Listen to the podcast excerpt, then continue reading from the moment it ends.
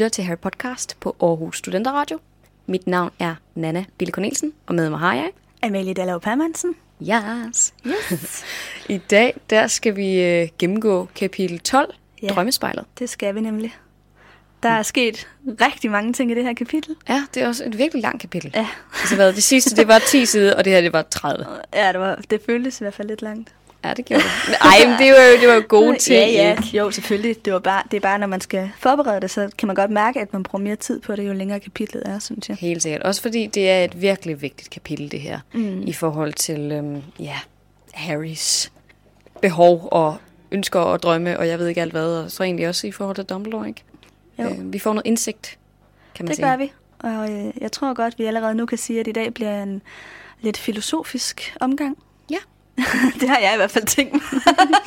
Og ved du hvad, det skal du bare være helt velkommen til, min ven. Ja. Øhm, vil du give os et lille resume? Ja, det vil jeg. Vi er øh, ved juletid. Det er blevet jul på Hogwarts. Og øh, der øh, sker en masse. Der, de får gaver, de er ude at lege i sneen, de øh, spiser julemiddag. Og øh, Harry han øh, får et lidt større indblik i Weasley-familien og brødrenes øh, forhold indbyrdes. Så får han sin usynlighedskappe i det her kapitel, som jo bliver totalt øh, relevant for resten af bøgerne. Den øh, kommer jo til at spille en kæmpe rolle, som vi alle sammen ved.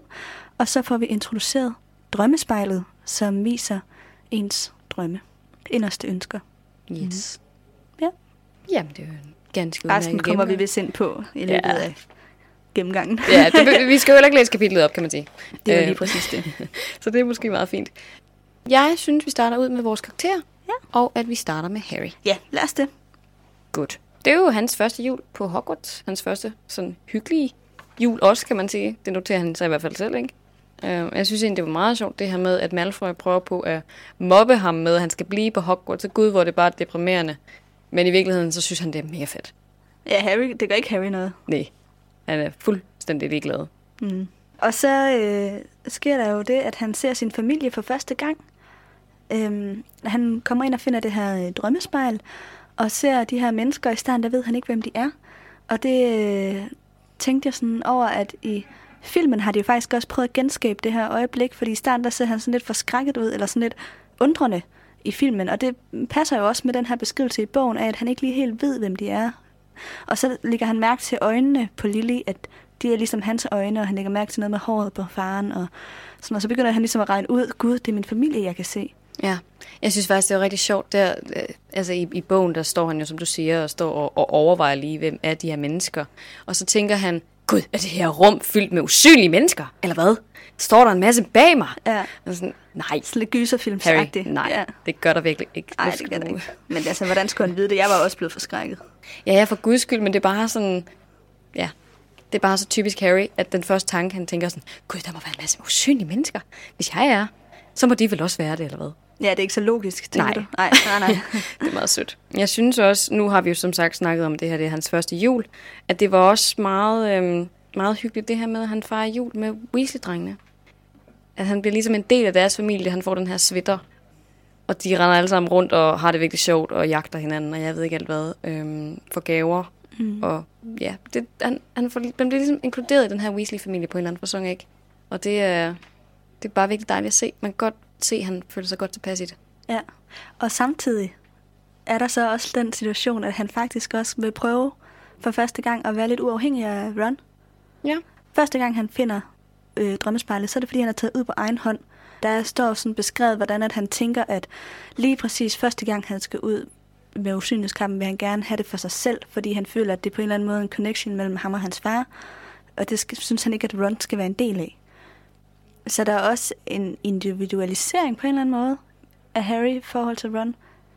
Han vælger også at tage tilbage til drømmespejlet den tredje nat, hvor Ron faktisk har været ret fornuftig og har sagt, at det synes jeg virkelig ikke er en god idé. Jeg, mm-hmm. jeg tror, det her det, det er noget, vi lige skal passe lidt på og holde os fra, og det kan man vist godt blive lidt afhængig af og sådan noget. Sådan her. Ron er faktisk fornuftig for en Ron er skyld. faktisk Hermione. Det er han, og det siger Harry også. Sådan han, det er så ham ved at sige, du er ligesom Hermione. Ja, lige præcis, lige præcis. Øhm, men Harry ignorerer det. Han ved godt, hvad der er fornuftigt. Men det er ikke det, det handler om her. Det handler om følelser. Det gør det nemlig, det er rigtigt. Jeg vil give dig helt ret, men jeg kan, altså igen, han får lov til at blive inkluderet i Weasley-familien, men han har jo en dybere connection. Han har jo det her brændende ønske om de At få brænd- sin egen familie. om at få sin egen familie og kunne se sin egen familie. Han er jo, det er jo lidt en substitutfamilie. Helt sikkert. Det er jo ligesom, når et barn bliver ja, adopteret. Så i, i, hos nogen, der vil de blive ved med at have et, et ønske efter at se deres biologiske familie. Mm. Fordi at det er bare noget andet. I hvert fald for nogen. Så jeg tror, det er lidt den samme situation her.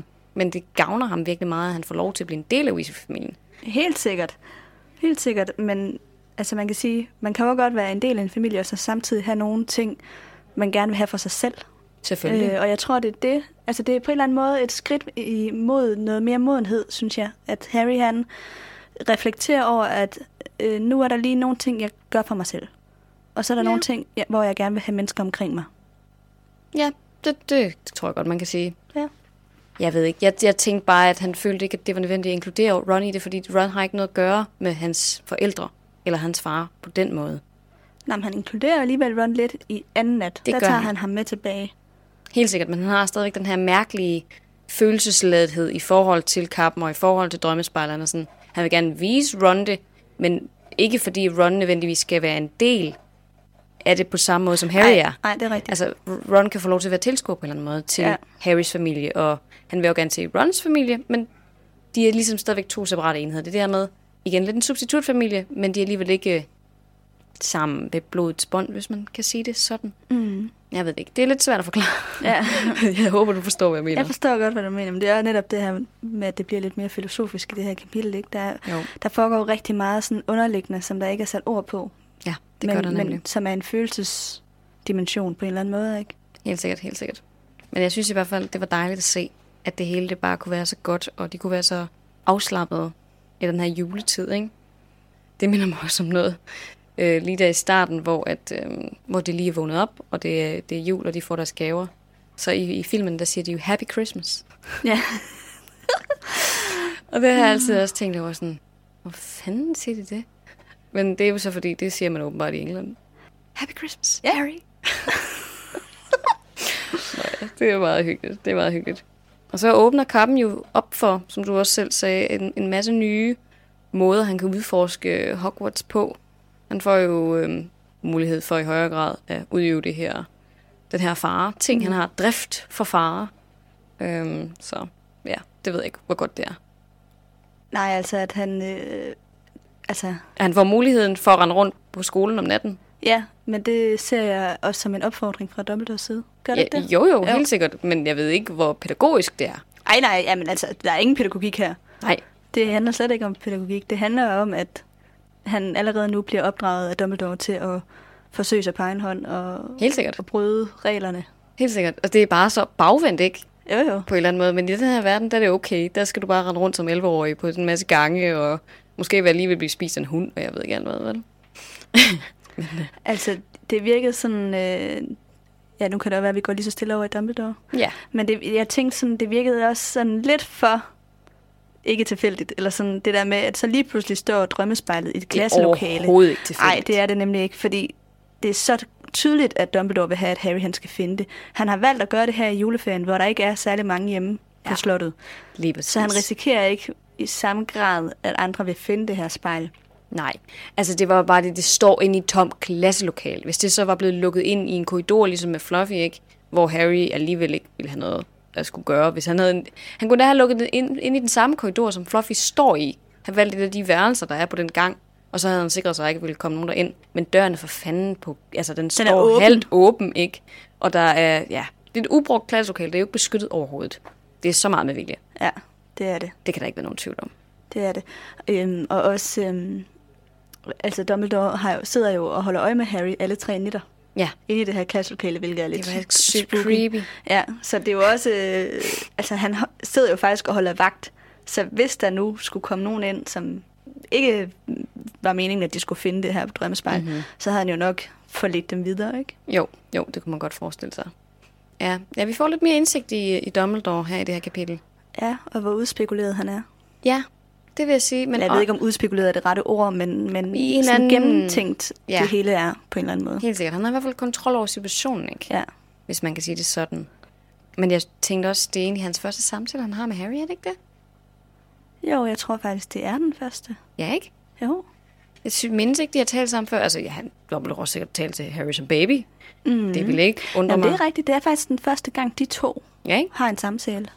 Det var også det, jeg synes. Jeg synes, det var en fin måde at gøre det på. Og han, han gør ligesom det her med, at han forklarer Harry, hvordan det hænger sammen på sådan en, sådan egentlig en meget voksen måde. Sådan lidt mentoragtigt. Ja. Ja. Det er ikke sådan, det bliver sådan, Nå, dit dumme lille barn, det her det er et drømmespejl. Det er sådan, Nå, har du gættet dig til, hvad det betyder nu så? Eller hvad nu, hvis jeg fortæller dig det her? Jeg giver sådan en ledetråd. Ja, lige præcis. Han kan give lidt nogle gåder, for ja. at Harry han selv kan finde frem til svaret, ikke? Og det synes jeg faktisk var sådan en rigtig fin måde, for så kan man også selv sidde og gætte lidt med undervejs som ja. læser. Og det er også sådan meget karakteristisk for deres forhold fremover. Ja. At Dumbledore, han udleverer ikke svarene. Nej, det gør han virkelig Han, ikke. øh, han giver hintsene, og så må man selv Det er nemlig lige kunne komme det. videre fra dem. Ja, men jeg synes også, det var meget sjovt, det her med, at han... blandt andet det her med, at han kommer ind med, øh, med usynlighedskappen, og så sætter sig der tredje nat foran spejlet, og sidder og stiger ind i det her spejl. Og så bliver han overrasket, da Dumbledore så er der og siger sådan, det er godt nok sjovt for en nærsynet en dreng kan blive rundt med en usynlighedskap, var. Eller der, hvor Harry han siger sådan, professor, må jeg godt stille et spørgsmål? Sådan, "Øh, det har du jo sådan set allerede gjort, men stil du bare et til. Det er Ja. fint nok." Ja, den der øh, humor, ikke? Han har bare en sygt dårlig farhumor, og jeg elsker det. Ja. Jeg synes, det er så fucking grineren. Det er, Dumbledore, han er bare virkelig god til de der sådan dårlige jokes. Det synes Mhm. jeg er amazing. Og så noget, øh, jeg også tænkte over da de, med Dumbledore, de der, altså sådan hans humor, ikke? Da de sidder til julemiddagen, så har han en blomstret kyse på. Åh oh, ja, det er Hvor- så fantastisk. Mærkeligt, er det ikke lige? Jeg tror, det er for en af de der troldmandsknaller, Ja, det er det nok. sandsynligvis. Ja. Ja. Fordi der kommer den der admiralhat ud, ja. som, øh, jeg, jeg ved ikke, om det er en af Weasley-tvillingerne, eller om det er Harry eller Ron, der tager den på. Han er bare totalt meget selvironi. Det er fantastisk. Han kan, er virkelig god til at pisse på sig selv, som kan sige sådan, ikke? Og det er også det, der gør ham så likable. Ja, helt sikkert. Ja, og det der måske for andre til synes, at han er crazy. Ja. Jeg synes, det var rigtig, rigtig fint. Det er jo lidt sjovt nu, når vi taler om det her med, at det er hans første samtale med Harry. Mm. Fordi, som du siger, så bliver det meget karakteristisk for deres fremtidige forhold. Blandt andet så starter det jo også, eller den slutter med, at Dumbledore jo faktisk lyver for Harry. Ja. Hvilket man jo på en eller anden vis godt kan forstå, ikke? Fordi det er jo også meget privat. Harry spørger ham jo, professor, hvad ser du egentlig i, øh, i drømmespejlet? Og så, så siger øh, Dumbledore, jamen jeg ser bare mig selv stå med et par varme uldsokker i hånden, fordi man kan aldrig få for mange uldsokker, og folk de giver mig altid bøger i julegave, så det mangler jeg. Og man er sådan, nej, det passer ikke. Og han kommer også med den her tirade om, at den lykkeligste mand i hele verden ville bare se sig selv i spejlet. Men der er jo, findes jo ikke nogen, der vil bare vil se sig selv i spejlet. Nej, og, og vi lærer jo også senere, at øh, jeg tror nok, det er på 6, at Dumbledore fortæller Harry, at han løj dengang. Ja, det tror jeg også. Og der er på nettet svar at finde i Mhm. forhold til, hvad, han, øh, hvad man tænker, at han har set. Eller jeg tror nok, J.K. Rowling faktisk har sagt, hvad hun Ja. mente, at han i virkeligheden ser. Men jeg vil mene, det også er forholdsvis oplagt. Ja, ja, det er obvious. Det, altså, det kunne man også selv regne ud, da man læste bøgerne første gang, ikke? at det er hans egen familie, Ja, Ariana og Aberforth. Øh, Aberforth, altså sådan forsoning med, ja. med Aberforth, og at Ariana er i live. Ikke? Nemlig. Øhm, Og de er alle sammen med sammen og er ja, ved godt helbred, og der er ikke nogen, der er syge eller noget som helst. Ikke? ja. Så han ser på en eller anden vis det samme, som Harry gør. Ja, det kan er man også en sige. længsel efter sin familie, og at, ja, der er også lidt mere i det på en eller anden måde, fordi han føler også en skyld over at Arianas død. Så det er også sådan en, øh, hvad skal man sige, et, der, er en, der er en drøm om, at familien er samlet, men det er mere end det, det er også en drøm om, at han ikke havde, skulle gå med den skyld, som Ja. han har.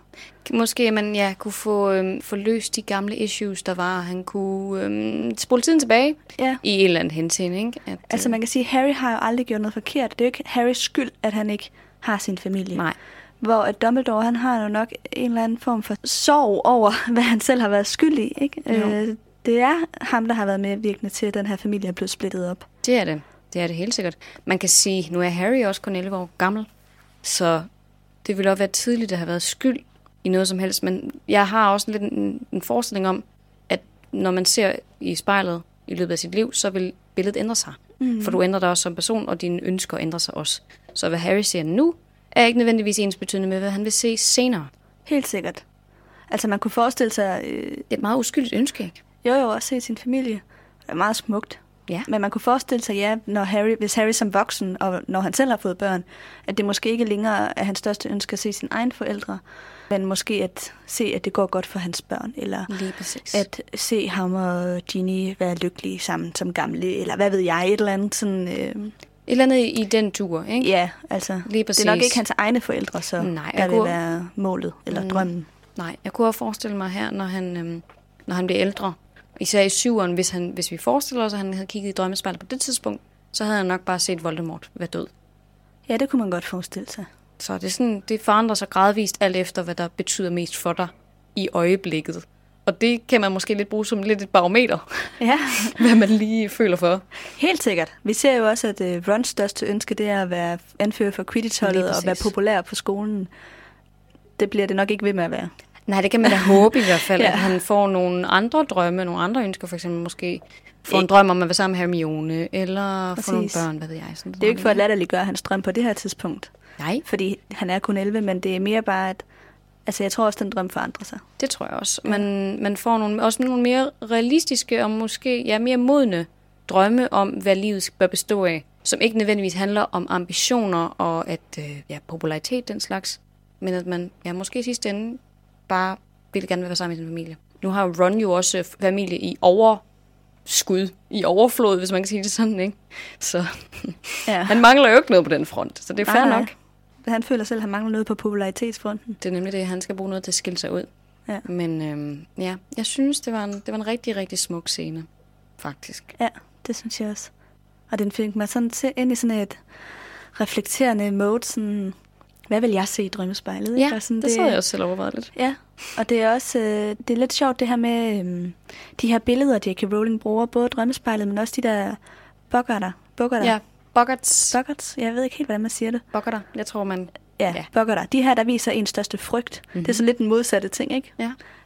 Hun kan godt lide de her ting, der manifesterer sig ud i virkeligheden, ikke? Ja, lige præcis. Hvor at jeg har sådan tænkt over, at, at mange af de ting, der gør mig lykkelig, og nogle af de ting, der gør mig bange, kan måske ikke rigtig sættes på form. Altså det er måske. Nej. nogle mere abstrakte billeder. Så det er lidt sjovt, at hun laver noget, der er meget konkret her til at vise, det her er din drøm, og det her er din frygt. Mm-hmm. Hvor at, altså, jeg tror måske, en frygt kunne være bare døden, eller sådan. Mhm. Mm-hmm. Men det er svært at, at, at vise.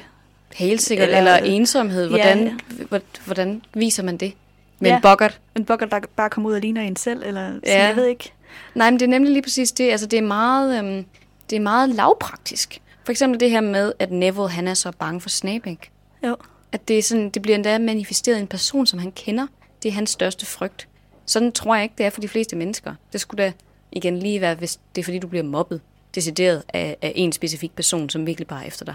Så giver det jo god mening. Mm. Men for alle os andre, så er det måske nogle andre ting, nogle mere abstrakte fænomener, som du siger, som man drømmer om, men også som man er bange for i Ja, virkeligheden. en følelse, ikke? Ja. Og det tror jeg også, at drømmespejlet vil være for mange. En eller anden abstrakt følelse. Altså øh, lykke. Sendness. Ja, ja altså øh, man drømmer, vi drømmer vel et eller andet sted alle sammen om at være lykkelige. Ja. Og så er Harrys bud på det at være lykkelig, at hans familie kommer frem, og det samme er det for Dumbledore. Helt. Altså sådan, det er også sjovt, at det er ligesom vores eget bud på, hvad vil gøre mig lykkelig. Men spørgsmålet er, om det i virkeligheden vil gøre en lykkelig. ja, det er rigtigt. Altså ved vi selv, om drømmespejlet vil vise os det ægte? Nej, jeg tror ikke... Altså igen, jeg tror ikke, Ron vil blive lykkelig af at få nogle af de ting der nødvendigvis. Så vil han måske øh, føle sig tom på en eller anden måde ovenpå at have fået de her ting, fordi i virkeligheden er det måske ikke det, livet handler om. Men det er lidt ligesom, du ved, øhm, den der med, at du, du får tre ønsker, eller du har en, en genie, en ånd eller et eller andet, og så kan, du, øhm, så kan du få nogle ønsker, og du ønsker dig et eller andet, som jeg vil gerne være den rigeste person i verden, eller jeg vil gerne være det klogeste menneske, eller jeg vil gerne være udødelig. Sådan de der storslåede ønsker. Mm. Men i virkeligheden så ender det altid med at bide dig lidt i røven. Fordi det er måske ikke det, det handler om, at være den klogeste eller at leve evigt. Det vender sig tit om mod dig. Ja. Det plejer litteraturen i hvert fald at fortælle os. ikke? Ja, ja, jo, men det er jo tit moralen i mange af de Ja. her eventyr, ikke? Sådan, be careful what, you- what you wish for. Præcis. Og jeg tror lidt, det kunne være den samme situation, i hvert fald øhm, i forhold til Rons drømme. Det er jo meget ædelt og smukt, at Harry og- og Dumbledore har de her drømme om deres familie, for der burde jo ikke nødvendigvis være noget her. Ja, og så alligevel, altså det, jeg synes også godt, man kan have lidt en tendens til, eller nogen kan nogle gange have en tendens til også at helgengøre lidt dem, der er døde, fordi Ja, hænge sig i fortiden. man hænger sig i fortiden, og man husker det, man vil huske. Det er rigtigt. Altså, så hvis der er nogen, der har mistet nogen, og det kan jeg godt forstå, man gør, det gør- gør vi jo et eller andet sted alle sammen. Vi tænker altid tilbage på det positive i fortiden, Selvfølgelig. så vidt det er muligt, ikke? Så Harry Helgen gør måske også lidt, hvor fantastisk hans familie var. Ja. Det er ikke sikkert, hvis de havde levet, at han i virkeligheden ville have så godt et forhold til hans morfar, som han forestiller sig, at han det er ville have. rigtigt. Det er rigtigt. Vi kan jo... Altså, nu ved jeg godt, det ikke er alle, der har lidt cursed child. Men, øhm, men Harry selv viser sig jo ikke lige frem at være en amazing far. Og man kan sige, for eksempel sådan en som, som Ron har jo heller ikke lige frem sådan det mest fantastiske forhold til sine forældre. Det er jo fint nok. Det er et normalt forhold. Men det er ikke sådan, at... Øhm, Altså, jeg synes, at han har et jo, ret godt jo, forhold jo, til det har han da også. Altså i bund og grund, men du ved, det er ikke fordi, at, han, at ham og hans forældre, de går og siger, jeg elsker dig hele tiden til hinanden. Nej, nej, altså, nej. der er sådan... Det, er, det er en meget naturlig form for kærlighed, han Ja, har med sine forældre. Det er et meget stille og roligt normalt forældreforhold, men det er ikke, øh, det er ikke nødvendigvis på den der måde, hvor man sådan skal gå og, og være over hinanden og fortælle hinanden, at man elsker hinanden hele tiden. Jeg tror da også nok, de har et ganske udmærket forhold. Men ja, du ved, hvem... Ja, jeg ved godt, hvad du mener. Ja, ikke? Jo. Min pointe var også mere bare, at, at, ja, at Harry, han Han sætter sine forældre op på en pedestal. fuldstændig. Øh, og ja, de virker også som nogle virkelig nice mennesker. Alle, Men- der har kendt dem, beskriver dem jo også som sådan nogle fantastiske mennesker, ikke? Altså næsten, På nær Snape. På nær Snape. Jo, Lily gør han, men, men James ikke. Øhm, Ja, det er rigtigt. Det er rigtigt. så, så jeg kan godt forstå, at Harry også selv gør det. det og det ville jeg jo også gøre, hvis mine mm-hmm. forældre var døde. Man kan sige, det Virkeligheden er bare ofte, at folk ikke er... Øh, folk er mennesker. Ikke? folk, vi er alle sammen mennesker, ja. Ja. Så de vil også have fejl. Selvfølgelig vil de det, og det finder vi også ud af, det havde de jo også. Ikke lige så høj. Lily, hun blev ved med lidt at være en helgen igennem hele serien. Men James får vi jo ligesom understreget, at han havde en del fejl, Ja, faktisk. Han var mobber, for eksempel. Ikke? Han var mobber for eksempel. Øhm, så, men igen, jeg tror simpelthen, det er det her faktum, at Harry simpelthen ikke har mødt dem. Ja. Han aner ikke, hvad det er, han går glip af, og derfor forestiller han sig, hvad der kunne have været, hvis de havde levet. Og det er også virkelig, virkelig trist. Men jeg vil sige, det er nok en af de bedre drømme, man kan have, til trods for, at det ikke er sundt at hænge sig i det. Men det er vel ikke sundt at hænge sig i nogen drøm. Det siger Dumbledore jo Ja, selv. det er jo også moralen i kapitlet, ikke? Jo. At, at, det er jo netop en af de her øh, one-liners, Ja, Dumbledore, han kommer med præcis. guldkorn. Ja. It, Øh. it doesn't do to dwell on dreams. Ja. Ja, men det er nemlig det. Man skal ikke leve i en drøm, for så glemmer man at leve. Ja. ja. På dansk. ja, det var lige så alle er med. Ja. øhm, Ej, men det er rigtigt nok. Det er jo nok det, vi skal lære ja. fra det her kapitel, ikke? Jo. Kan man sige. Skal vi øh, gå videre? Det synes jeg. Så øh, til det her karakterafsnit, så har jeg lidt til familien Weasley, og jeg tænker, at jeg har egentlig ikke så meget til hver af dem, så jeg har lidt sådan bare på mine noter lavet en, en kategori, der hedder Weasley-familien. Det er fint. Øhm, og øh, noget af det, jeg gerne lige vil nævne, det er det her med, at Molly inkluderer Harry mm-hmm. i Weasley-familien ved at give ham en sweater. Og øh, Ron og tvillingerne og Percy opfanger ikke helt, hvor meget det her faktisk betyder for Harry. Nej. Men det, men det betyder virkelig meget for ham. Det fordi betyder virkelig meget. de kommer alle sammen ind med deres sweater. Øh, Percy på armen dog, men, men han har den med. Så, så de er ligesom, øh, han er ligesom en del af dem mm. nu. Det er et symbol på, at han er blevet inviteret ind i varmen, ikke? Jo, 100 procent. Så det øh, vil jeg bare lige øh, rose Molly Weasley for. Det Helt synes jeg sikkert. simpelthen er så smukt. Til gengæld, lige en ting med den der sweater, der synes jeg altså bare, det var så grineren, fordi Fred, han siger nemlig noget Ja. om Harrys sweater. Lad mig lige prøve at se, om jeg kan finde det. Fred og George var begge iført blå striktøjer, den ene med et stort gult F foran, den anden med et G. Harrys er meget flottere end vores, bemærkede Fred og holdt Harrys sweater ud for sig. Det leder til, at hun gør sig mere umage, når det ikke er til nogen i familien. Derfor har han ligesom lige understreget, du har Men fået en du- sweater, men du er ikke med. Ja, det gør han. Du er ikke med ind i hulen. Nej. Og han mener, det er jo egentlig sødt. Det gør at sige, han. Hun har virkelig gjort sig umage med lige præcis din sweater. Mm-hmm. Men det er rigtigt. Den, den øh, hvad hedder det, backfires lidt. Øh, Det gør den lidt. Jeg tror måske på en eller anden måde, det havde været lidt, lidt rarere, hvis han ikke lige havde sagt det. Men man kan sige, det er jo rigtigt. Harry bliver jo aldrig en del af familien på den måde. Altså, han blev gift med Jenny til sidst, ikke? Men han vil jo aldrig nogensinde være en Weasley. Mm-mm. Og det er også en, en helt okay ting, fordi han, han er ikke en Weasley. Og han har heller ikke behov for at være det, tror jeg, men han misunder, at de har det der brødreforhold. Ja. I forhold til Percy, så synes jeg, han var lidt interessant i det her kapitel. Nå, Fordi jeg føler, at han er lidt splittet. Han, han ser lidt sig selv som over de andre. Han kommer ind, han tager ikke trøjen på, som de andre gør. nej. Øh, og han kommer ind og er sådan lidt sådan hovske snorske, lidt sur eller sådan muggen. Jeg tror, han synes, det er lidt pinligt på en eller anden Ja, måde. han er sådan lidt... jeg føler, at han er lidt splittet mellem, at han vil gerne sådan, øh, være en del af familien, men omvendt føler han også, at han er lidt bedre end familien. Det er måske også, fordi man er farvet af, hvad man ved, der kommer til at ske senere. Mm-hmm. Øh, men han vælger alligevel at være med i snibboldkampen, og han vælger også at hygge øh, med de andre i stuen om aftenen, og han hjælper Harry med skak. Mm-hmm. Det synes Harry så er irriterende, men altså, jeg tror egentlig, Percy han gør det for at bonde lidt med Harry, eller hvad ja, man skal det sige. tror jeg også. Det Øhm, tror jeg også. Jeg ja. tror måske bare, man skal se det lidt som sådan en klassisk, nu er jeg blevet voksen, og derfor gider jeg ikke hænge ud med min familie. Eller i hvert fald ikke, jeg behøver ikke have det her sådan meget visuelle symbol på, at vi er en del af familien, sådan som den her sweater jo er. Mm. Det er jo meget tydeligt. Se mig, jeg er en Weasley. Mm. Øhm, så på et eller andet punkt kan man måske godt forstå ham. Det er i hvert fald en meget naturlig reaktion at have. Han er, været, er han ikke 15 eller sådan noget på det tidspunkt? Jo, han er i hvert fald ældre end de andre. Han, øh, han er en del ældre end de andre. Han er blevet perfekt. Så han har... Vi er i vejleder. Øhm, men ja, han, jeg tror bare, han har behov for at skille sig ud og vise, at han kan noget andet, end det Weasley-familien er kendt for. Han, jeg tror faktisk, at ham og Ron er meget ens på det her punkt. Mm. Men Ron, han øhm, er ikke nået dertil, hvor han rigtig kan skille sig ud, fordi igen, han har også en del flere søskende, og han er 11 år gammel, så hvor meget kan han lige? Men Percy har til gengæld ligesom udvist nogle ting. Han har vist, at han er dygtig, og han har vist, at han er dygtig nok til at være en vejleder. Mm. Så det siger jo også rigtig meget.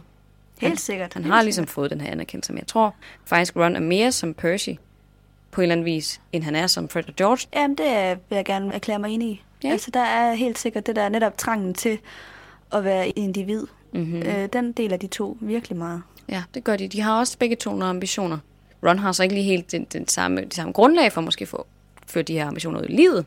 Mm. Men han vil gerne være som Percy, og så også få noget af det seje fra sine andre ældre brødre, ikke? Jo. Ja, det er lidt sjovt. Jeg tænkte også lige på, om vi skulle vende Ron. Roen. Ron lidt. Jo, det synes jeg da. Ja. Der er en scene, jeg godt kunne tænke mig at snakke om, som er øh, her, hvor Harry og Ron spiller skak. Ja. Vi hører, at Ron har arvet et spil skak fra hans bedstefar, tror Ja, jeg. øh, et sæt skakbrikker. Ja, lige præcis. Og det er jo øh, troldmandskak, så de er levende brikker, og de Ja. kender derfor hinanden rigtig, rigtig godt. Og jeg tænkte sådan lidt på, at den her gamle skak øh, brikke samling, mm-hmm. at det sådan godt kunne være et meget fint symbol på hans familie, som den gamle troldmandsslægt, Ja. der fortsætter med at gå i arv. Og, altså, der, der er den her øh, tryghed ved det kendte via det her skakspil. Man kan sige, vi har jo noteret på det her en del gange før, han har den der gamle brugte tryllestav, og han har kappen. Han har- ejer faktisk ikke rigtig noget, som ikke har været brugt før, vel? Men jeg vil sige, lige i det her tilfælde, er det jo en kæmpe bonus, at han har en masse, øh, en fordel en masse erfaring ikke, Mhm. bag sig i Jo, form af og det her han kender de her skakbrikker så godt. Harry øh, skriver, at bare et blik fra en af brikkerne gør, at Ron ved, hvordan han skal rykke. Lige præcis. Altså han, øh, hvad skal man sige, han, han kender brikkerne så godt som sin egen familie, praktisk taget. Ja, Øhm, og ja, netop den der metafor for, at hvis der er nogen, altså en rigtig god ven for eksempel, ikke? hvis vedkommende kigger på dig, så ved man også, hvad de tænker. det er nemlig Eller det. sådan, der, der er nogen, hvor man bare ikke skal forklare særlig meget, eller skal kigge på en bestemt måde, før den anden ved, hvad man tænker. Og det er jo sådan, de her skakbrikker bliver forklaret. Så det er virkelig en kæmpe fordel for Ron, at han har den baggrund, han har. Det er nemlig det, og sådan viser det sig også at være i, i flere henseender generelt ud gennem hans liv. Mm. Fordi han har bare noget viden og noget erfaring, som han ikke nødvendigvis overvejer altid, han har. Men det har han, som Hermione og Harry ikke har. Ja. Fordi de er bare født i en muggelverden. Ja, og det er igen det der med, at græs er altid grønner på den anden side. Man ser måske ikke altid, hvad man lige selv har. Helt sikkert. Og det er faktisk egentlig sjovt, nu når vi taler om det her forhold til Ron. Ja. Han bliver jo dybt fascineret af den der 50'er, Ja, som er Harry får af, af familien ja. Dursley. Og sådan, gud, er det penge? Og nej, hvor spændende. Og sådan har han det også generelt ud gennem serien med telefoner, og jeg ved ikke alt hvad. Han synes, det er så sjovt. Så det, det er bare sådan, som du siger, græsset er grønnere på den anden side. Det er mere spændende, det man ikke kender. Mm. Uanset om, hvem der så synes, det er sådan lidt random. Ja, At man kan blive fascineret af en 50'er. ja. Men det er rigtigt. Det er sgu lidt sjovt. Jeg tror ikke nødvendigvis, der er mere til karakteren nu så. Er der det? Ja, der er en lille sidste sjov ting. En sidste sjov ting. Øh, og det er, at... Ej, jeg ved ikke. Øh, de får julegaver her. Og Harry og Ron får begge to en julegave af Hermione. Ja. Men de har ikke købt nogen til hende. Nej, det er rigtigt. Ej, jeg havde bare lidt ondt af hende, da jeg læste. Harry han bliver helt overrasket over, at han overhovedet får gaver, så vi kan jo regne ud, at han nok heller ikke selv har tænkt på at købe nogen til andre. Nej, det er rigtigt. Og der står, at Ron og Harry ikke udveksler gaver. Ja. Men de får begge to fra Hermione. Ja, det er faktisk rigtigt. Jeg havde, jeg havde faktisk også tænkt, at det var meget sjovt, det der med, at Harry han får de der platuler, og øh, Ron han får multismagsbønder, ikke? Hvilket minder mig om, at det ikke er en af de der platuler, hvor de faktisk finder Nicolas Flamel. Mm, jeg tror nok, at der står, at Dumbledore, det er den, han finder på toget, øh, hvor han får det der kort. Jamen, det gør der også, Ja. men, men jeg mener, er det ikke fordi, de netop spiser de der platuler, og så finder de kortet igen med Dumbledore og Jo, det læser kan det? godt være. Det finder vi ud af i næste kapitel. Okay, sorry. Ja, det, det er rigtigt. Jeg tror også, at du husker, jeg tror, du husker helt ret. Ja, ikke? Jo. Men det er rigtigt. Hun er, sådan, hun er bare så betænksom. Og drengene, de er bare sådan, Nå ja, Nå, giver vi gaver? skulle vi gøre det, eller hvad? Det er bare så typisk. Ja. Har du ikke også selv prøvet det? Jo. At have en gave med til nogen, og så er det, fordi man troede, man var på gavefod, og så, nå, det var vi ikke. Men det gode er jo så nu, at når man er så voksen som vi er, så siger man, giver vi egentlig gaver? Og så siger den anden person, øh, nej. Nå. Ja, ja, så kan man aftale det. Ja, ja, det var meget sjovt. Og igen, det siger rigtig meget om karaktererne. Noget andet, der også siger meget om karaktererne, det er jo det her med øhm, i starten af kapitlet, hvor de søger efter informationer om Nicolas Flamel. Og der står, at Hermione, hun er bare dybt struktureret, og hun laver lister, og hun sætter listerne op efter temaer, så de rigtige kan få søgt efter, mm. ham her Flamel, ikke? Er Finde en meget af- systematisk Hun er tilgang. meget systematisk. Hun er sådan, ja, hun er sådan en rigtig akademiker. Mm. Øhm, og så Ron, han render rundt mellem reolerne, og så tager han bare nogle bøger ud, hister her, og sådan, gud, er der flamel her i? Nej. Og sådan fortsætter han, han ligesom. Og så Harry, som det første, så stiler han efter den forbudte afdeling, ikke? Ja. Og det er bare, det fortæller så meget om dem. ja. Også måde, den her øh, sekvens er beskrevet på, det er, jamen det er så tydeligt, at vi skal forstå, at det er deres personligheder, der træder frem her. Ikke? Ja, virkelig. De gør det på så forskellige måder. Og igen, især Harry, der bare vælger at gå direkte efter de mørke bøger. Mm. Det er bare så typisk ham. ja. Han har den her trang efter det mørke, Og det særlige. og det særlige, ja. Men også måske selv, fordi han er lidt særlig. Ja. Og lidt mørk. Og lidt Dyster. mørk. Nej. Nå, men igen, det, det Ja. kan jo lidt føre en tilbage til mm. hele diskussionen omkring Horcrux og Harry, ikke? Jo. Altså, det er sådan, hvorfor føler han sig tiltrukket af ting, der er forbudte? Ja. Altid. Han skal altid derhen, hvor der sker et eller andet farligt.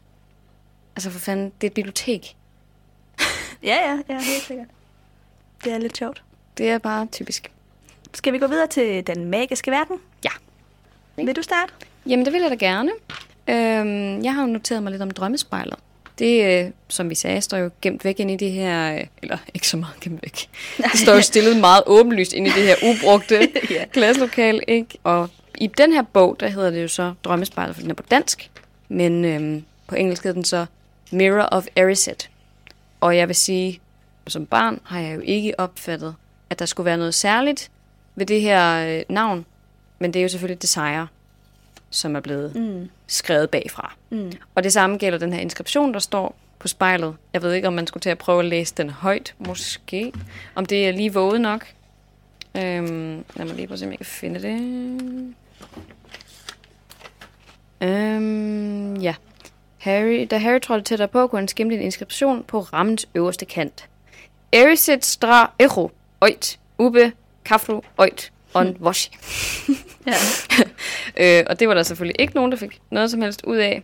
Men øh, der står, I show not your face, but your heart's desire.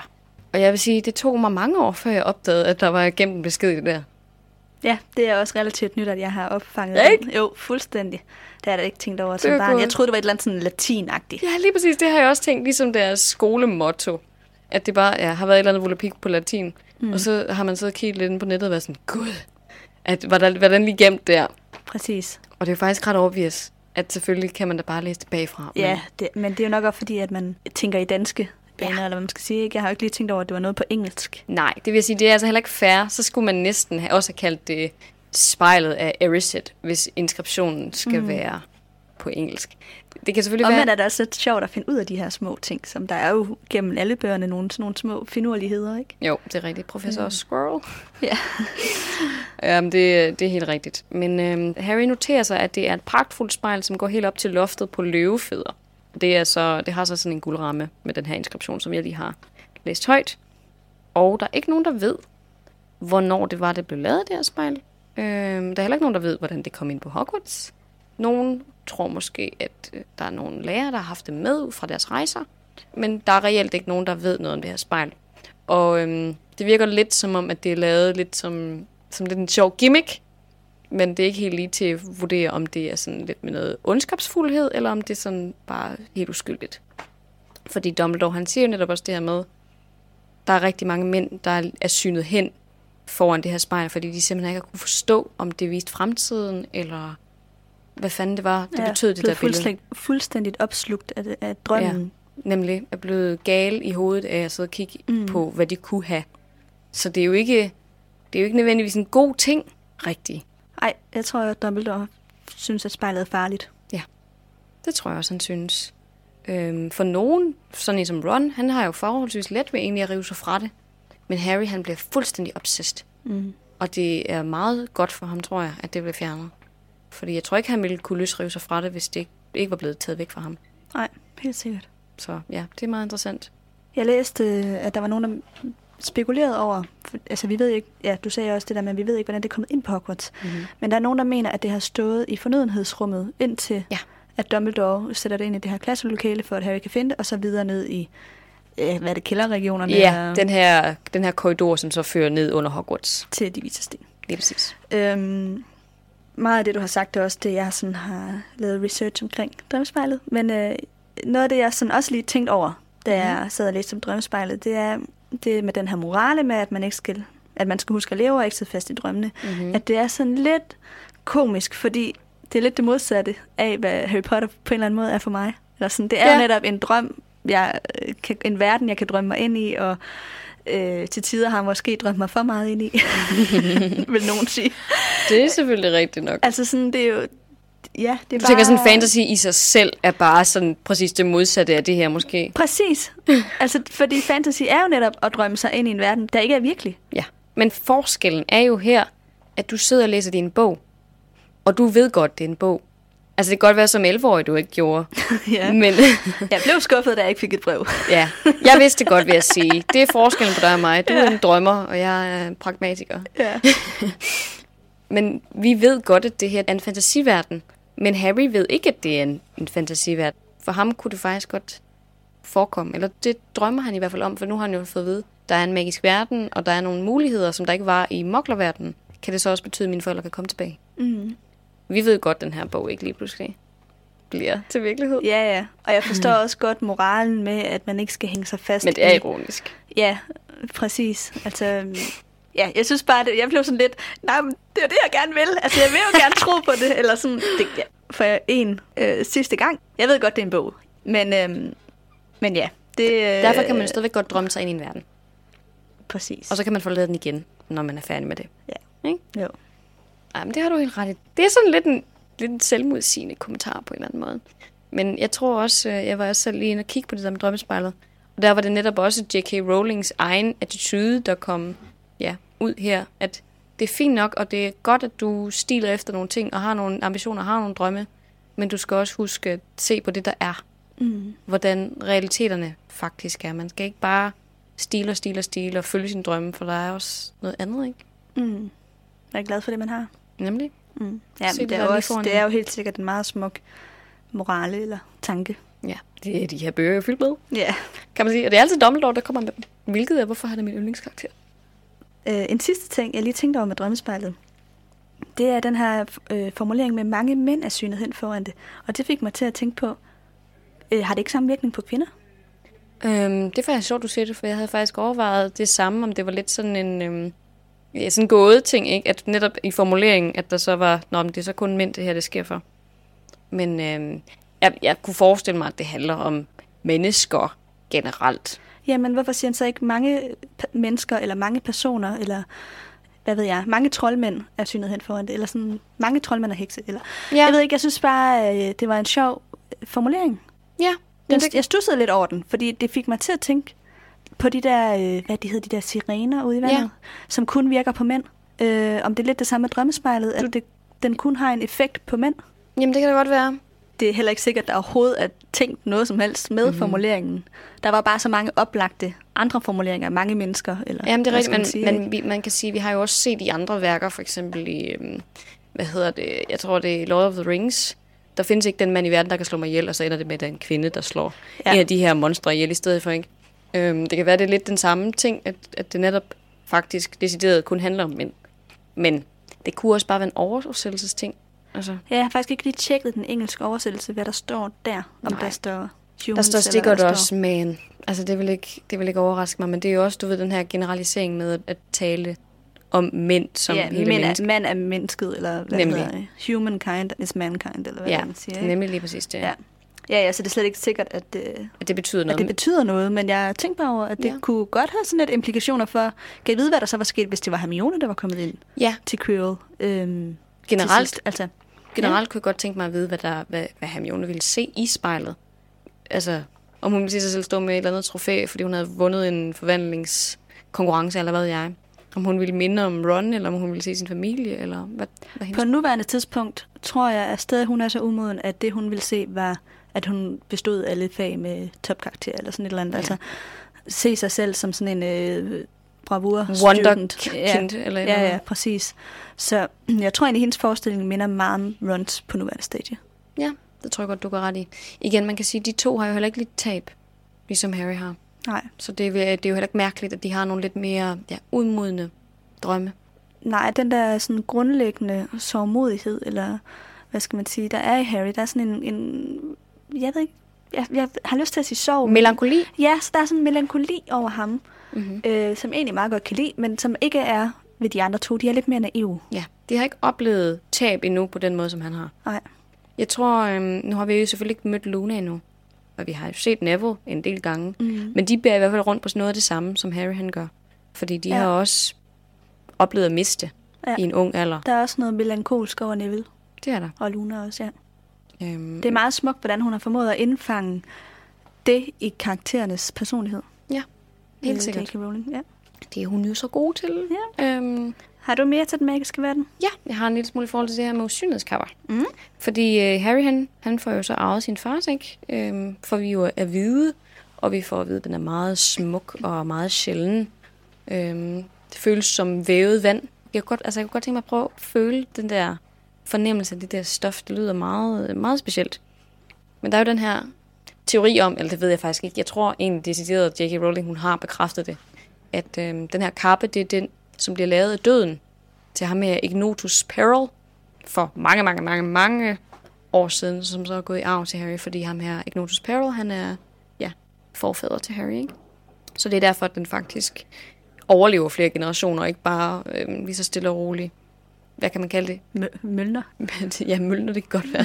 At den ikke... øh, falder fra hinanden. Ja, den ikke, Ja. ja. ikke går i stykker, og at den ikke bliver dårligere, at den ikke lige pludselig begynder sådan at miste sin kraft i forhold til usynlighed. Ikke? Det var sådan, ja, det var ret interessant. Er det et meget ma- stærkt magisk objekt? Ja, det er det. Og det fortæller på en eller anden måde også noget om, at den måske har været forudbestemt, at Harry skulle være the chosen one, og det hele det er gået mod ham, at han skulle blive skabt og få den her kappe. Det er rigtigt. Der er sådan noget skæbne bestemt over det her, ikke? Ja, helt sikkert. Det kunne godt virke lidt sådan. Mm. Men øh, det var det, jeg havde. Ugens tema, tænker jeg, må være familie. Ja. Der er så meget øh, familie på forskellige niveauer i det her øh, kapitel. Der er Weasley, som vi har snakket meget om, og Harrys længsel efter sin egen familie, og Dumbledores længsel efter sin. Helt Så sikkert. det, øh, familie fylder rigtig meget i det her kapitel. Det gør det virkelig. Men igen, som vi snakkede om i forhold til Harry, der synes jeg også, det er vigtigt at notere, at han jo faktisk får en familie. Det gør han jo. Jeg ved godt, at, at jeg også lige for lidt siden sad og sagde, at det er jo ikke helt rigtigt, fordi det er jo ligesom en adoptivfamilie. Men de behandler ham alligevel som en del af deres. Altså Weasley. Han får lov til at blive en del af det. Altså måske ikke nødvendigvis helt nu, men gradvist, Mm. så, så bliver han en Weasley på ja. Ja. en eller anden måde, ikke? Jeg mener også, at Molly siger på et tidspunkt, at hun ser ham som sin egen søn, eller Ja. sådan et eller andet. Ja. Det tror jeg også, og han ender jo faktisk også med at blive gift med Jenny, så de bliver mm. jo altså til sidst familie. Ja. Det sted. Helt sikkert, helt sikkert. Øhm, lige en anden ting i forhold til familie. Øh, det starter jo faktisk allerede i starten af kapitlet, hvor Draco mm. øh, Mm. kommenterer på, at han skal hjem til sin familie. Ja. Og ej, øv for alle dem, der ikke har en familie. Eller sådan. Det er han- nok trist for dig, var. Ja, og Hermione skal hjem til sin familie og fortælle om de er tandlæger. Mm. Altså sådan, det, det fylder bare så meget Ja, det er for rigtigt. alle elever i det her kapitel. Man kan sige, det er jo heller ikke mærkeligt, fordi det er jo jul. Det er jo familiernes højtid. Det hele spiller virkelig i det her kapitel. Der er virkelig sat op til, åh, oh, vi skal virkelig føle for Harry, fordi han ikke har nogen i den her tid. Mm. Men det har han jo så alligevel, ikke? Jo. Det er jo lidt smukt. Jo, jo. Altså, øh, på mange punkter bliver Ron og Hermione jo også hans familie. Altså, de. jeg synes da godt, at ens venner kan fungere som pseudofamilie, eller hvad man skal sige. Selvfølgelig altså, der er, Dem, man er rigtig tætte med, ikke? som Harry og Ron og Hermione bliver, det er jo på mange måder mere øh, Reelt. reelt, eller hvad skal man sige, end, end noget familie kan være. Ja. I hvert fald de ting, de skal gennemgå sammen, ikke? Jo, præcis. Altså, det skaber nogle bånd, som er stærkere end, end blodets bånd, ikke? Mm, helt sikkert. Så der er den familie, man bliver født med, og så er der den, man selv finder. Så på det punkt er der også et familie.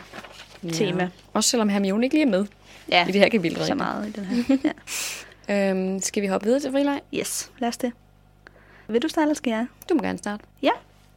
Der er jo en karakter, vi møder i det her kapitel, som øh, er første og eneste gang i denne her bog. Nå. Og hun øh, kommer faktisk generelt ikke til at fylde særlig meget i nogle af bøgerne.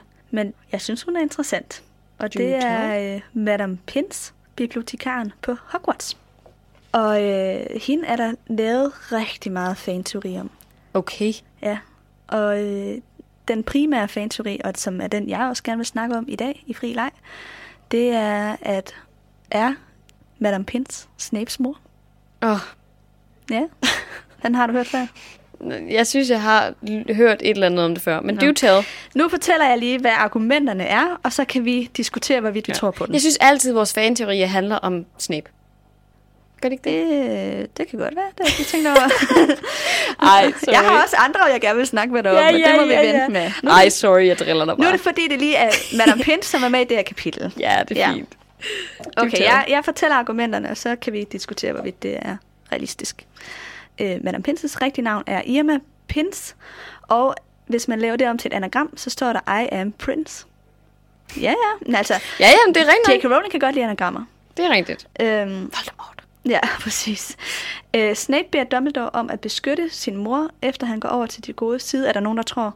Og det er blandt andet fordi, at vi hører ikke noget om, at hun dør, men vi hører, at hun ikke bor i huset længere, som Som Snape så bor i der i... Øhm, bog i, 6. I bog 6, ja. Ja, og så der er nogen, der har teoretiseret om, at Snape har bedt Dumbledore om at passe på sin mor, dengang han blev spion for Dumbledore. Og det kunne han jo så gøre ved at ansætte Pins på Hogwarts. Mm. Øhm, Madame Pinses bukkert er Voldemort, så hun frygter virkelig Voldemort. ja. Så står, er der øh, sådan lidt karakteristiske beskrivelser af Madame Pins og af Eileen Prince, som er Snapes mor, og det er, at de begge to ser tynde ud og sure ud. og det, altså, de har sådan nøjagtigt sådan samme Beskrivelse. i bøgerne. Så øh, er der den her scene, hvor at Madame Pins øh, vil ikke have, at eleverne fjerner bøger fra biblioteket, og i forrige afsnit snakker vi om, at Snape tager Harrys bog, fordi at han har fjernet det ud fra biblioteket, tror mm. han. Øh, så der kunne godt være sådan lidt Beskyt bøgerne. Ja, altså som den han bare er blevet opdraget med, ikke? Øhm, det kan også være med til, fordi der er mange, der har sådan tænkt over, hvordan kan Dumbledore tro så meget på Snape? Vi ved godt, at det er, fordi han elsker Lily og alt det her, bla bla bla, men der bør være mere som grund til, at Dumbledore skulle tro på Snape. Og der kunne forklaringen være, at det er fordi, at Dumbledore i virkeligheden beskytter Snapes mor. Så han har jo ligesom en klemme på Snape, kan man sige, ikke? Mm. Fordi hvis Severus Snape lige pludselig går tilbage til Voldemort, altså Så kan han møde hans mor. Ja, altså så har han hans mor som gissel.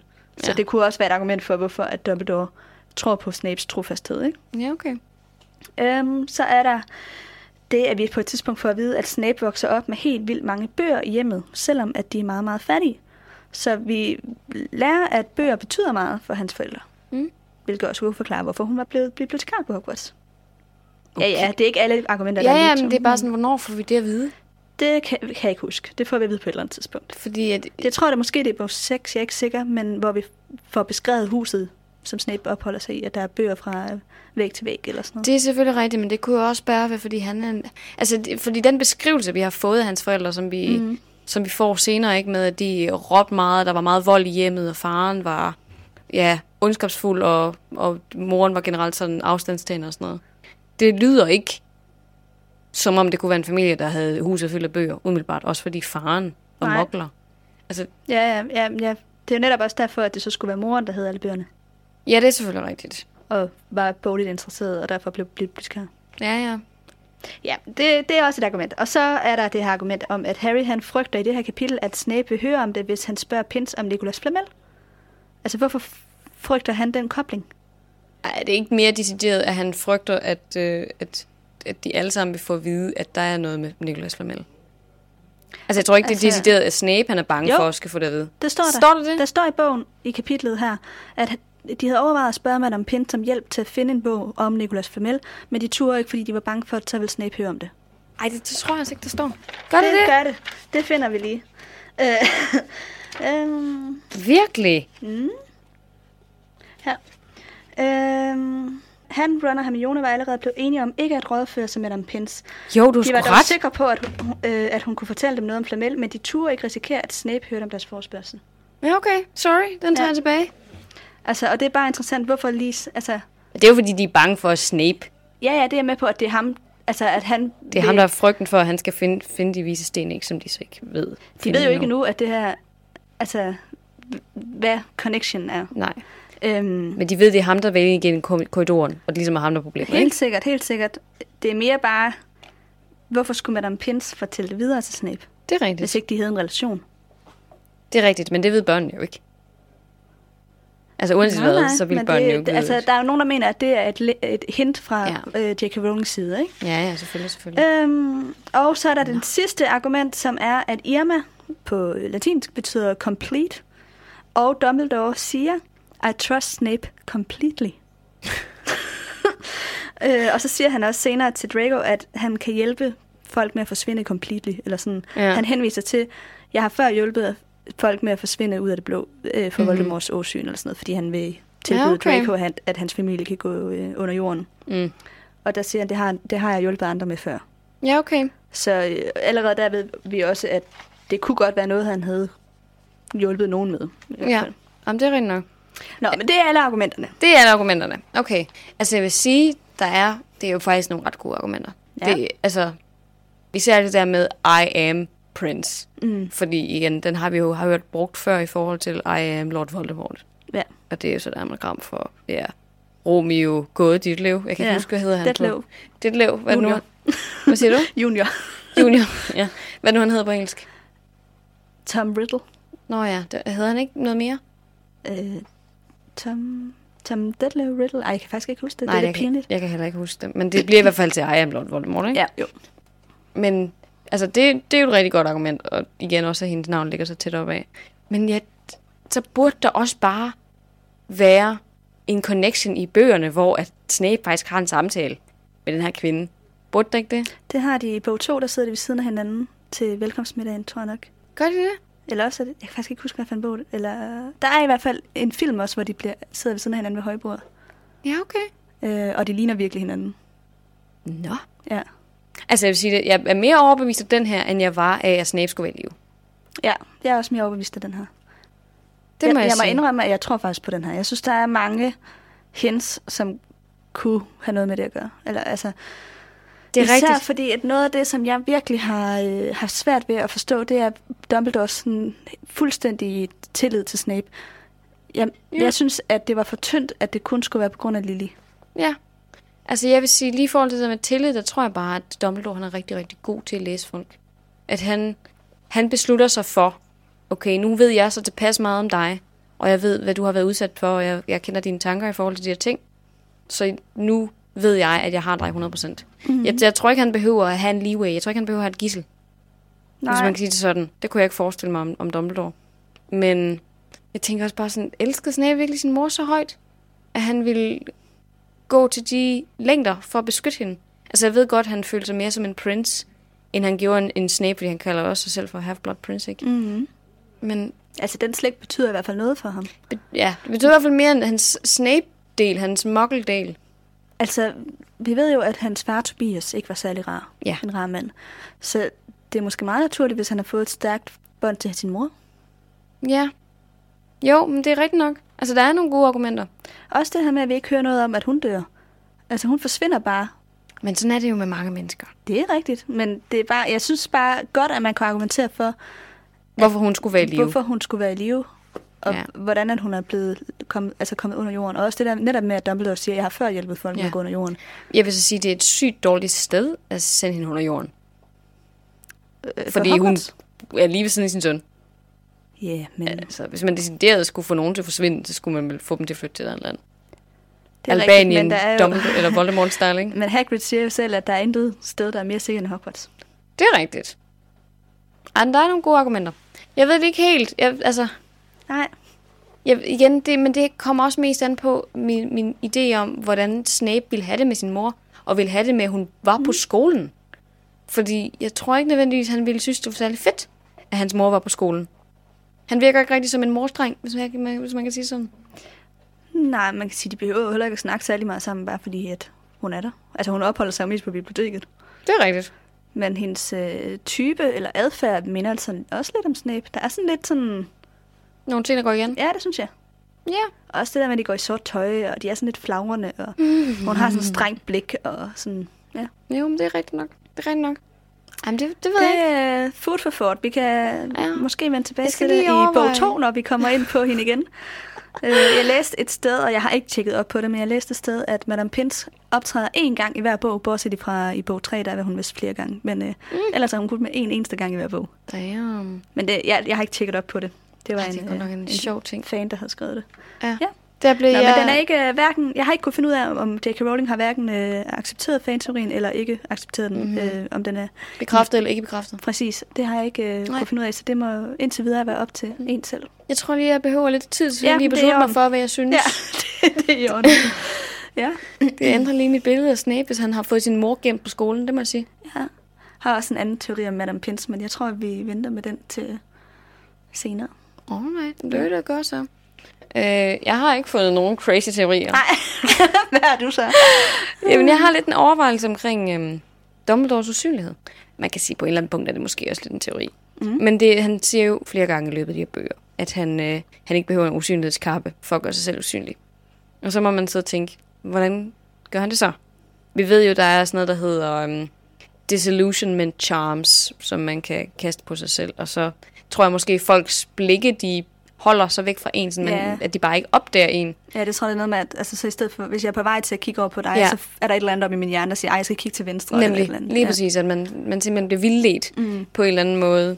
Øhm, men så var der en, der jeg havde fundet en, øh, et essay omhandlende Dumbledores usynlighed, hvor der var en eller anden, der havde forestillet sig, hvad nu hvis, at det fungerer lidt ligesom at være en metamorph magus, ligesom tongsær. Mm. Hvad nu hvis man genetisk kan arve evnen til at være usynlig på en eller anden måde? Ah. Altså, det er jo ikke sikkert, at man kan. Men der var skrevet et, øh, et meget langt, fint essay om de forskellige argumenter for det. Øhm, og der er jo blandt andet det her med, at Dumbledore han jo faktisk kan se folk som usynlige.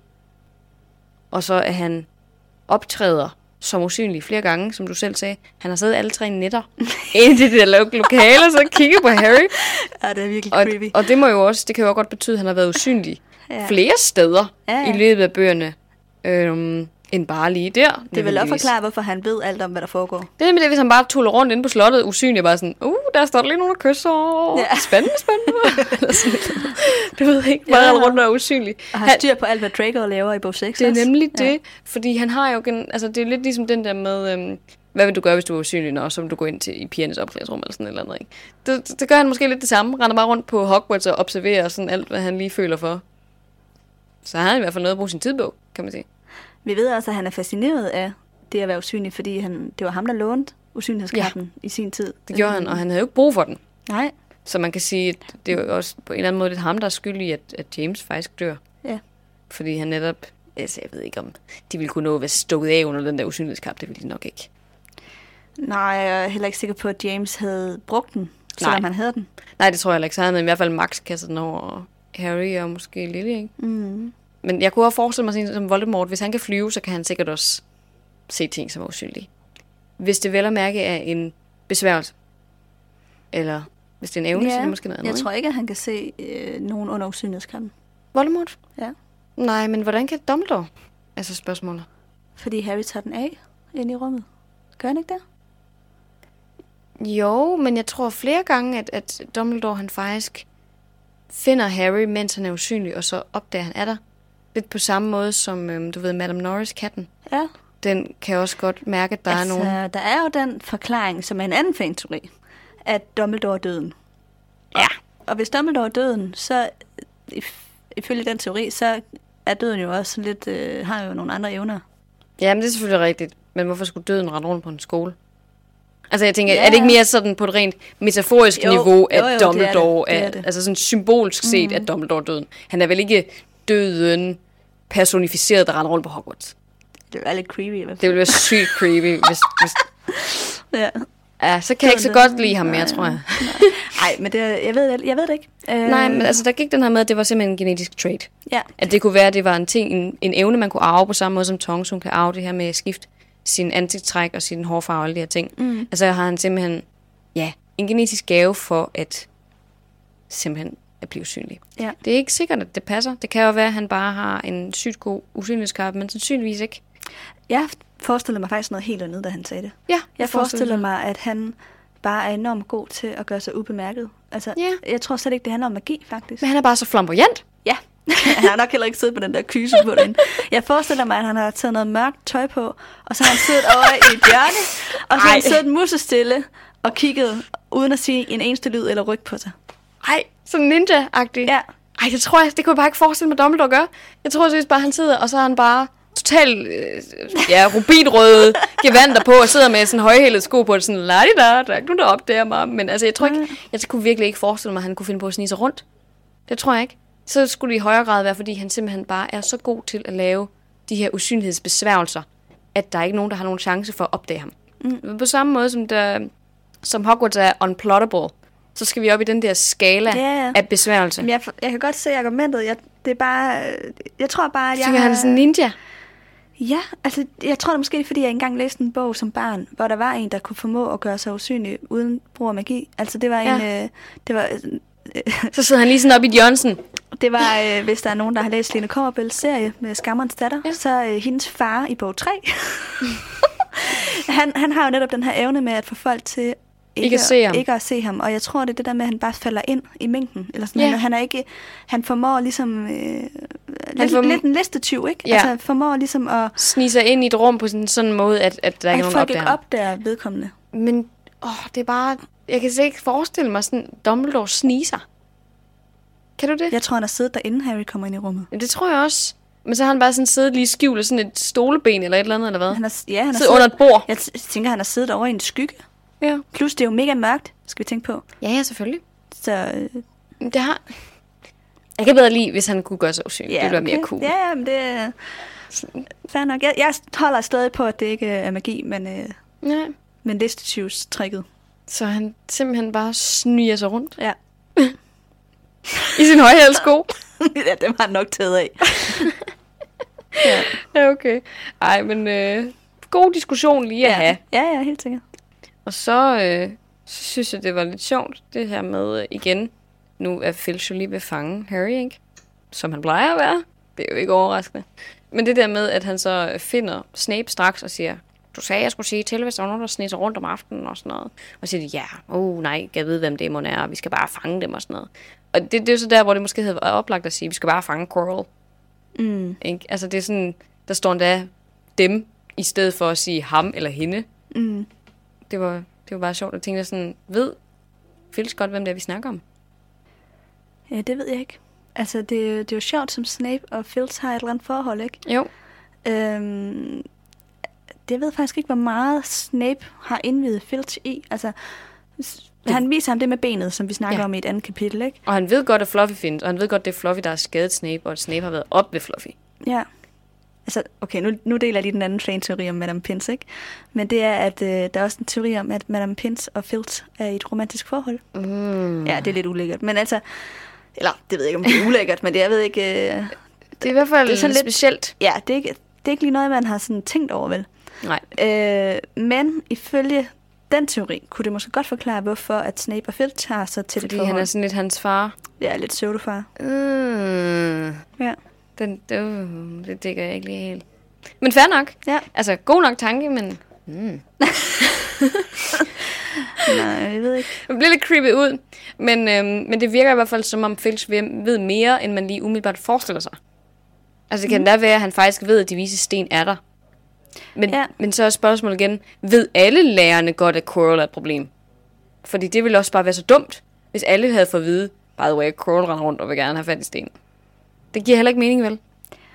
Nej, jeg, Så- ved, jeg ved det ikke. Nej, jeg, Nej. jeg er bare sådan, at selvfølgelig ved Snape det godt. Snape Ja. ja. ved godt, der er et problem. Ja. Og Dumbledore ved godt, der er et problem.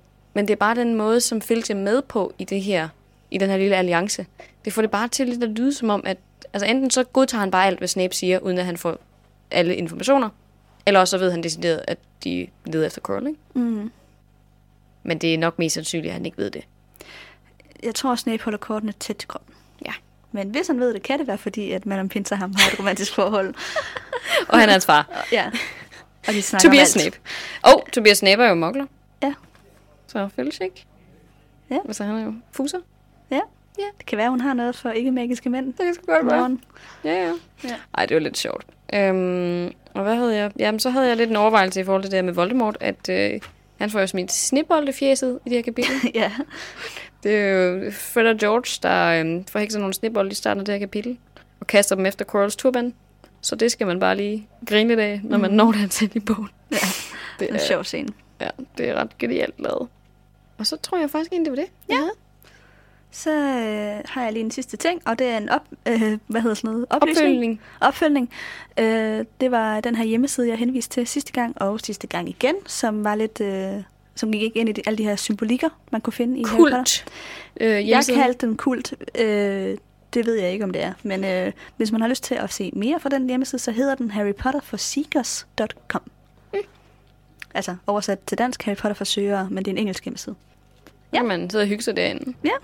Finde teorier om enlightenment. Hvis man har lyst. Hvis man har lyst. ja. Man kan også høre os snakke om det i stedet for. Mm. Øhm, men ja, så er det vel egentlig bare gå direkte til vores quote. Ikke? Ja, citattid. Simpelthen. Øhm, jeg har fundet et, Ja. som jeg gerne vil sige, som vi har sagt flere gange allerede. Øhm, og det er selvfølgelig, øh, man kan ikke eksistere i en drøm, for så glemmer man hele leve. Husk det. Det var jo moralen for kapitlet, kan man sige. Det kan man sige. Ja. Og så vil vi selvfølgelig, som altid, sige, øh, gå ind og give os nogle anmeldelser. Ja. Ja. Give os nogle stjerner. Og tak til alle dem, der har gjort det. Og tak til alle dem, der har gjort Der det. er mange, der har taget opfordringen og gjort noget ved, og, og gjort det. Ja, lige Ja. præcis, lige præcis. Og det er rigtig dejligt, og som sagt, så bliver vi så mega glade. Ja. Også hvis I skriver til os øh, med spørgsmål. Det er jo ikke altid, vi lige får sådan svaret mega ud- udførligt, men det er, det er dejligt at få nogle, nogle beskeder i ny og næ. Mm. Så øh, tak for det. Og så øh, har vi snakket om lidt, og på et tidspunkt lavet lidt om i de her segmenter, så øh, vi måske tager noget andet i stedet for karaktererne eller den magiske verden eller noget. Altså prøver at, at lave lidt øh, nyt. Mm-hmm. Så hvis I har nogle forslag, så er vi meget åbne. Det er vi i hvert fald. Øhm, og så tror jeg bare, vi skal sige tak for i dag. Tak for det, Amalie. Tak for i dag, Nana.